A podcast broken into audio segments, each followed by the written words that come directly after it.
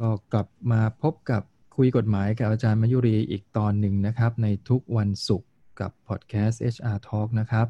วันนี้จะมาคุยกันในเรื่องของวันหยุดของพนักงานนะว่าเราจะบริหารจัดการวันหยุดให้กับพนักงานอย่างไรนะครับ สวัสดีครับอาจารย์มายุรีสวัสดีค่ะ สวัสดีค่ะท่านอาจารย์ สวัสดีค่ะเพื่อนสมาชิกนะคะ ก็วันนี้เรามาเรื่องของการจัดการวันหยุดนะคะ ซึ่งในต้นปีที่ผ่านมาโควิดเล่นเราซะสนุกสนานเกินไปนะคะ ว่าจะจัดการกันยังไงนะคะ อ่าเราใช้คำว่าการจัดการวันหยุด นั่นหมายความว่าการจัดการเป็นอำนาจของฝั่งนายจ้างนะคะเป็นอำนาจที่นายจ้างสามารถกำหนดได้นะคะนิยามของวันหยุดเนี่ยจะอยู่ในมาตราห้านะคะพรบคุ้มครองแรงงานมาตราห้ามีอยู่สามวันหยุดนะคะอันที่หนึ่งคือวันหยุดประจำสัปดาห์ อันที่สองคือวันหยุดตามประเพณี อันที่สามก็คือวันหยุดพักผ่อนประจำปีนะคะกฎหมายให้ใช้คำว่าวันหยุดไม่ใช่วันลาแต่ มันต่างกันยังไงครับอาจารย์สองคำนี้มันต่างกันยังไงวันหยุดกับวันลา มีหลายคนสับสนเยอะมากมันเป็นอำนาจฝั่งนายจ้าง ที่นายจ้างจะเป็นผู้กำหนด แต่วันลาเนี่ยกฎหมายให้เป็นสิทธิ์ของฝั่งลูกจ้าง เพราะฉะนั้นตอนนี้เราก็เลยชื่อว่าการจัดการวันหยุด เพราะว่าฝั่งนายจ้างเป็นผู้จัดการ เดี๋ยวพอตอนหน้าเดี๋ยวเราจะคุยเรื่องของการอนุมัติวันลาให้ลูกจ้างโอเคครับ ผมเชิญเลยครับค่ะ วันหยุดนะคะ ในคำนิยามในพรบคุ้มครองแรงงานมาตราห้ามีอยู่สามวันหยุดนะคะ อันที่หนึ่งคือวันหยุดประจำสัปดาห์ อันที่สองวันหยุดตามประเพณี อันที่สามวันหยุดพักผ่อนประจำปีนะคะ กฎหมายให้ใช้เป็นคำว่าวันหยุดนะคะ ก็มาที่วันหยุดตัวแรกเลยนะคะ วันหยุดประจำสัปดาห์นะคะ อยู่ในมาตรา 28 นะคะท่านไปหาอ่านในมาตรา 28 เอานะคะ ง่ายๆ ก็คือว่าสัปดาห์หนึ่งต้องมีไม่น้อยกว่า 1 วันนะคะและระยะห่างอย่างน้อย 6 วัน ถ้าใครห่าง5วันหยุด2วันอันนี้ดีมากนะคะ บริษัทส่วนใหญ่ก็จะเป็นแบบนั้นนะคะ บริษัทอาจจะฟิกได้นะคะ ว่าเราจะหยุดประจำสัปดาห์กันวันไหนได้บ้างนะคะ แต่มันจะมีงานบางประเภท งานบางกิจการที่กฎหมายอนุโลมให้ได้ว่าเอาวันหยุดประจำสัปดาห์ไปรวมกัน หรือไปตกลงกันเลื่อนกันออกไปได้นะคะ ในกฎหมายจะมีเขียนไว้ว่าตามประกาศในกฎกระทรวง เวลาเราอ่านกฎหมายเสร็จปุ๊บถ้าตัวไหนมาตราไหนมีเขียนตัวนี้เราต้องไปตามหากฎกระทรวงต่อนะคะในมาตรา 28 ก็จะเขียนไว้นะคะ มันก็จะไปลิงก์ตัวกฎกระทรวงฉบับที่ 4 ไปโหลดมาอ่านนะคะ มันจะมีงานอยู่ทั้งหมด 12 ประเภทนะคะ ที่สามารถเลื่อนวันหยุดประจำสัปดาห์ไปได้คะเลื่อนไปสมทบเลื่อนไปวันหลังได้ตกลงกันได้ แต่ว่าต้องไม่เกินใน 1 เดือน ใน 12 ประเภทก็จะมีประเภท งานโรงแรมงานมโหรสพงานขายอาหารในร้านอาหารงานขายเครื่องดื่มสโมสรงานป่าไม้ งานในถิ่นทุรกันดารแล้วก็อันที่ 12 น่าสนใจมากมันจะมีเขียนเอาไว้ว่า งานที่มีลักษณะสภาพต้องทำติดต่อกันเคยมีคำถามว่าซ่อมบำรุงเนี่ยเครื่องจักรมันเบรกดาวมันเสีย มันต้องซ่อมต่อเนื่องยันเสาร์อาทิตย์จันทร์เนี้ยถือว่าอยู่ในมาตราอยู่ในข้อ 12 ข้อยกเว้นข้อ 12 นี้ด้วยหรือไม่ คำตอบคือไม่นะคะ เพราะว่ามันต้องทำงานต่อเนื่องกันไปกันจริง ๆ แล้วถ้าหยุดไปหรือเกิดความเสียหายมันเสียหายกันในจ้ายกตัวอย่างเช่น หมอผ่าตัด งานดับเพลิง งานดับไฟป่า อย่างเงี้ยค่ะ คือถ้ามันหยุดสมมุติหมอผ่าตัดอยู่ โอ้พบแล้ววันเสาร์ชนวันอาทิตย์วันอาทิตย์เป็นวันหยุดประจำสัปดาห์หยุดผ่าตัด เดี๋ยววันจันทร์มาผ่าต่อคนแค่ครั้งแบบนั้นยังยากไม่ได้นะคะหรือ ดับเพลิงดับดับไปอ๋อติดวันหยุดประจำสัปดาห์พอละหยุดแค่นี้อย่างเงี้ยไม่ได้คือลักษณะงานมันเขียนไว้แบบนี้ แต่ว่างานส่วนใหญ่อย่างพวกเราเรางานในออฟฟิศงานในโรงงานส่วนใหญ่ไม่เข้าข่ายมาตรานี้อยู่แล้วนะคะ ก็เราจะหยุดฟิกวันหยุดกันอยู่แล้วนะคะถ้าไม่เสาร์ก็อาทิตย์ หรือไม่ก็ทั้งเสาร์ทั้งอาทิตย์นะคะ ก็อันนี้วันหยุดประจำสัปดาห์ไม่ค่อยมีปัญหานะคะ ส่วนใหญ่ก็จะผ่านไป ตัววันหยุดตัวที่ 2 วันหยุดตามประเพณีนะคะ อยู่ในมาตรา 29 นะคะ ขั้นต่ำในกฎหมายแรงงานกำหนดไว้ว่าหยุดตามประเพณี 13 วันอย่างน้อย 13 วันรวมวันแรงงานแห่งชาตินะคะเทคนิคนะคะ จะมีหลายบริษัทที่ไปเขียนฟิกอยู่ในข้อบังคับ ระเบียบข้อบังคับของบริษัท ให้หยุด 13 วันประกอบด้วย วันขึ้นปีใหม่วันสงการวันสงการวันสงการวันรัฐธรรมนูญ วันสิ้นปีแต่กำหนดวัน fix fix fix ไว้แบบนี้ค่ะ อย่างเงี้ยมันเป็นการผูกมัดตัวเอง เป็นการผูกมัดบริษัทกลายเป็นว่าเราต้องหยุดแบบนี้ทุกปี ไม่ว่ามันจะตรงกับวันอะไรก็ตาม มันจะหยุดแบบนี้นะคะ เทคนิคในการเขียนข้อบังคับ ที่มันให้สอดคล้องกับตัวนี้ก็คือ ให้เขียนว่าให้เขียนตามกฎหมายแล้วค่ะ ตามกฎหมายมาตรา29 เลยว่าเราจะหยุดให้ 13 วันรวมวันแรงงานแห่งชาติ โดยบริษัทจะประกาศเป็นปีปีไป และประกาศให้ทราบล่วงหน้าภายในเดือนหรือภายในกี่วันก็แจ้งพนักงานไป แบบนี้มันจะทำให้แต่ละปีเราสามารถสลับวันหยุดได้ เพราะว่าวันหยุดตามประเพณีหรือวันหยุดราชการไทยเนี่ยมีเยอะมาก เคยเคยนับเกือบ20 มั้งนะคะแต่ว่าของเอกชนเนี่ยหยุดประมาณ 13 วัน อันนี้ก็จะเป็นเทคนิคที่หนึ่งที่เอาไว้ใช้นะคะเวลาประกาศให้ประกาศเป็นปีๆไปนะคะเทคนิคอันที่สองก็คือ เวลาบางบริษัทใจดี เวลางบประมาณเยอะ เวลาบริษัทกำลังขาขึ้น ก็บอกเลยว่าวันหยุดประจำวันหยุดตามประเพณีบริษัทให้ 16 วัน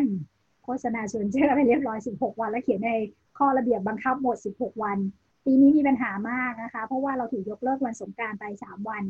ก็จะมีคำถามว่าปกติให้ 16 วัน แล้วยกเลิกวันสงการไป 3 วัน ก็ยังได้ 13 วัน ก็ยังได้ตามกฎหมายไงถูกต้องไหม คำตอบคือถูกต้องแค่ 50%นะคะ เพราะว่าบริษัทไปประกาศแล้วว่าจะให้ 16 วัน ไม่ว่าจะประกาศไว้ตอนต้นปีหรือประกาศอยู่ในข้อบังคับบริษัท ก็เลยจำเป็นว่าจะต้องหาวันอื่นให้ครบ 16 วันเหมือนเดิม ในขณะที่บริษัทอื่นน่ะเขาเขียนลอยๆ ไว้แค่ 13 วัน เขาสามารถเลือกให้อยู่ใน 13 วันได้อันนี้ก็จะเป็นเทคนิคในการบริหารจัดการอีกอันหนึ่งนะคะ เวลาที่อยากให้ 16 วันกับพนักงาน เราก็เขียนแค่มาตรฐานของกฎหมายคือใส่ 13 วันพอ แล้วเราก็บอกว่าบางปีบริษัทอาจจะมีวันหยุดพิเศษเพิ่มให้ อย่างเงี้ยก็ได้นะคะแล้วพอปีไหนที่เราอยากจะหยุดเพิ่มให้เราก็ค่อยให้ อย่างเงี้ยไม่ถือว่าเป็นการผูกพันภาระของบริษัทมากนะนี่วิธีการจัดการบริหารวันหยุดนะคะไอ้วันหยุดตามประเพณีนะคะ ส่วนวันหยุดตามประเพณีเนี่ยก็เหมือนกันกับเหมือนวันหยุดประจำสัปดาห์ มีงาน 12 ประเภทในกฎกระทรวงฉบับที่ 4 เหมือนกันนะคะ ที่ได้รับการ ยกเว้นให้สามารถเลื่อนไปได้ไกลมาก เลื่อนไปสะสมไกลๆได้นะคะ แต่ก็ต้องไม่เกินภายในหนึ่งเดือนนะคะ ก็สมัยก่อนเนี่ยเวลาทำงานโรงงานก็อยากจะหยุดวันสงการกับวันปีใหม่ยาวๆ หยุดให้จุกๆกันไปสิบวันสิบสี่วันเลยนะคะเราก็จะไม่หยุดวันอื่น ไม่หยุดวันจักรีไม่หยุดวันมาค่าบูชาอะไรเงี้ยเอามารวมกันเป็นสงการหมดเลย ปรากฏว่าผิดกฎหมาย เพราะว่าในกฎหมายเขียนไว้ว่า วันหยุด ประเพณีถ้าตรงกับวันหยุดประจำสัปดาห์ ให้เลื่อนเป็นวันทำงานถัดไปดังนั้นเราจะต้องไปชดเชยในวันทำงานถัดไป เราจะไปชดเชยทบไปอยู่ในสงการหรือปีใหม่ยาวๆ แบบนี้ไม่ได้ ถือว่าผิดกฎหมาย แต่ตอนนั้นลูกจ้างก็ไม่ร้องหรอกค่ะเพราะว่าลูกจ้างเองก็อยากหยุดสองสัปดาห์อยากหยุดสิบสี่วัน ถือว่าเป็นประโยชน์ร่วม แต่แต่ถามว่าผิดกฎหมายไหมผิดกฎหมายค่ะ ก็ถ้ารู้แล้วก็ปีหน้าปรับใหม่นะคะพยายามให้มันตรงตามข้อกฎหมายไว้นะคะ ถ้าอยากจะหยุดยาวๆ ต้องไปใช้อันที่สามค่ะก็คือหยุดพักผ่อนประจำปีพักผ่อนประจำปีจริง ๆ เป็นสิทธิ์ของนายจ้างในการกำหนดนะคะ เพราะว่ากฎหมายก็เขียนเอาไว้ว่าให้นายจ้างเป็นผู้กำหนดอยู่ในมาตราสามสิบแต่ว่านายจ้างเองก็ไม่อยากให้ลูกจ้างหยุดเพราะฉะนั้นนายจ้างก็เลยโอนสิทธิ์นี้ให้ลูกจ้างว่าถ้าจะหยุดวันไหน ก็แจ้งมาแล้วกันเดี๋ยวอนุมัติเป็น case case ไปนะคะมันก็เลยไปอยู่ในวันลาจริง ๆ แล้ววันหยุดพักผ่อนประจำปีหรือพักร้อนเนี่ยเราเรียกว่าวันหยุดนะคะอ่า ในกฎหมายจะเขียนไว้มี keyword อยู่แค่ว่าทำงานครบหนึ่งปีได้ไม่น้อยกว่าหกวันทำงานไม่ครบหนึ่งปีให้หารตามสัดส่วนเวลา ขยายขยายความตรงคำว่าไม่ครบหนึ่งปี เราจะมีอยู่สองช่วงเวลา อันที่หนึ่งคือปีแรกที่เราเข้างาน ไม่มีใครเข้างานวันที่หนึ่งมกราควรแน่นอนอยู่แล้วถูกไหมคะมันจะเข้ากันเดือนไหนกลางปีบ้างท้ายปีปลายปีบ้างนะคะ อันเนี้ย เราหารตามสัดส่วนเวลาได้สมมติเข้าวันที่หนึ่งกรกฎาก็แค่หกเดือนในสิบสองเดือน ก็เหลือแค่สามวันของปีนั้นอย่างเงี้ยได้นะคะแล้วก็ไม่ครบหนึ่งปีจะมีช่วงหนึ่งคือช่วงตอนเราลาออก หรือเราโดนเลิกจ้างนะคะมันจะมีช่วงนั้นที่ไม่เต็มปีเพราะเราไม่ถูกเลิกจ้างวันที่สามเอ็ดธันวาแน่นอน หรือเราไม่ลาออกสามเอ็ดธันวาแน่นอน ปีนั้นก็จะเป็นปีที่เราได้พักผ่อนตามประเพณีตามสัดส่วน เราไม่ได้หกวันเต็มนะคะ แต่มันจะมีเทคนิคว่าพนักงานที่จะลาออก ส่วนใหญ่จะใช้พักผ่อนให้หมดก่อน แล้วค่อยยื่นใบลาออกล่วงหน้า 30 วัน HR ก็เลยหารตามสัดส่วนไม่ทัน และอนุมัติไปแล้วหยุดไปแล้วคำถามที่ตามมาคือหักเงินคืนได้ไหมคำตอบคือไม่ได้นะคะ เพราะว่าบริษัทอนุมัติไปแล้ว อนุญาตไปแล้ว จ่ายเงินไปแล้ว ไม่สามารถที่จะไปเรียกคืนได้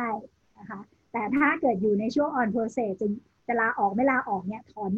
ขออนุญาตถอนได้นะคะคุยกันแล้วขออนุญาตยกเลิกได้ แต่ถ้าเขาหยุดไปแล้วจ่ายเงินไปแล้วทำไม่ได้นะคะ ก็ต้องถือว่ายกประโยชน์ให้ลูกจ้างไป วิธีแก้ตัวนี้นะคะ อย่างของหลายบริษัทที่เห็นมาก็คือเขาจะกำหนดเป็นโคต้าไว้นะคะเป็นไตรมาสเลย สมมติว่าเขามี 12 วันเขาหารตามไตรมาสเลยไตรมาสหนึ่งไม่เกิน 3 วันนะคะ ถ้าไตรมาสนี้จบแล้วห้ามลาจนกว่าจะถึงไตรมาสหน้า เป็นการเบรกไว้ เวลาที่คุณมีการยืดใบลาออก ลูกหน้ามาอะไรเงี้ย ก็ยังเบรกเรื่องของวันพักร้อนได้นะคะ แต่มันก็จะยุ่งยากนิดนึงถ้าคุณไม่ได้มีระบบแบบคอยล็อกวันอย่างเงี้ยก็ต้อง HR ก็ต้องคอยมานั่งติ๊กว่าคนนี้กี่วันกี่ quarter นี้ได้กี่วันแล้วอะไรแล้วอย่างเงี้ยค่ะ แล้วก็อีกอย่างหนึ่งก็คือ ถ้าวันหยุดตามประเพณีเนี่ย มันตรงกับวันที่มันเป็นวันฟันหลอต่างๆ ค่ะ เราสามารถเอาวันพักผ่อน หรือ annual leave เราเนี่ยค่ะ มาใส่อุดวันพวกนี้ได้ เพราะมันเป็นอำนาจการจัดการของฝั่งนายจ้างนะคะยกตัวอย่างอย่างสิ้นปีนี้วันพฤหัสที่ 10 ธันวาเป็นวันรัฐธรรมนูญ บริษัทประกาศเป็นวันหยุดตามประเพณี แล้ววันเสาร์อาทิตย์เป็นวันหยุดประจำสัปดาห์ก็เหลือสุกไว้ทำไมล่ะถ้าลาก็เกือบครึ่งบริษัทเพราะนั้นบริษัทก็ประกาศเสียไปเลยว่าสุกให้เป็นวันพักผ่อนประจำปีของทุกคนไป อย่างนี้ก็ทำได้ มันก็จะถูกล็อกในระบบว่า สมมุติเขาได้หกได้ปีนี้ได้สิบสองวัน ถ้ามีวันที่มันอุดฟันล้อแบบนี้สามสี่วันเราก็อุดไปเลยให้หยุดยาวด้วย แล้วก็ไม่ผิดกฎหมายด้วยใช้สิทธิ์ตามทุกอย่างครบนะคะ ก็อันนี้ก็เป็นอีกหนึ่งเทคนิคหลายบริษัทก็จะทำการก็จะกางปฏิทินล่วงหน้าของปีหน้ามาดูเลยว่ากำหนดประเพณีวันไหน และตรงไหนมีช่องว่างให้ใส่วันหยุดพักผ่อนไป ก็เป็นการล็อกวันพักผ่อนประจำปีได้นะคะวันพักผ่อนประจำปีถ้าเหลือ นะคะสิ้นปีมาปุ๊บเหลือทำยังไงทำได้สองวิธี อันที่หนึ่งก็คือจ่ายเป็นค่าจ้างการทำงานในวันหยุดให้ลูกจ้างไปเลย ก็คือเคลียร์จบเป็นปีๆไป ไม่ต้องยกไปปีหน้านะคะ กับอันที่สองคือบางบริษัทก็ยังไม่อยากจ่าย ให้ยกไปสับสนเป็นปีหน้านะคะสมมติปีหน้าได้ 12 วันปีนี้เหลือ 6 วัน รวมกันยกไปก็เป็น 18 วันทีนี้มันก็จะมีความสับสนกันตอนที่จะเลิกจ้างกับตอนลาออก ตอนที่เลิกจ้างหรือลาออกเนี่ยค่ะ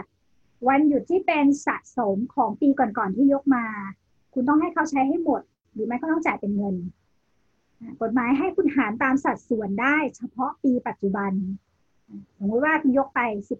ปีนี้เหลือหกวัน ปีหน้าได้อีกสิบสองวัน เป็นสิบแปดวัน แล้วเขายิ่งไม่ได้ใช้เลย วันที่หนึ่งกรกฎาเขาจะลาออก เขาจะต้องได้ส่วนของปีที่แล้วหกวันที่ยกมา แล้วก็ของปีนี้อีกหกวันเป็นสิบสองวัน เราไม่ได้สิบแปดวันนะคะเราจะไปหารตามสัดส่วนเขาทั้งหมดไม่ได้ อันนี้ก็จะเป็นอีกหนึ่งเทคนิค แล้วก็เป็นส่วนหนึ่งที่หลายท่านทำผิดนะคะค่ะก็ในเรื่องของการบริหารวันหยุดสามวันนะคะ ก็จะมีประเด็นประมาณนี้ ครับผมก็น่าจะเป็นประโยชน์กับท่านผู้ฟังนะครับ เกี่ยวกับเรื่องของวันหยุดนะฮะงั้นตอนนี้เราต้องแบ่งให้ชัดนะครับสำหรับท่านที่ดูแลเรื่องนี้คือระหว่างคำว่าวันหยุดกับคำว่าวันลานะครับ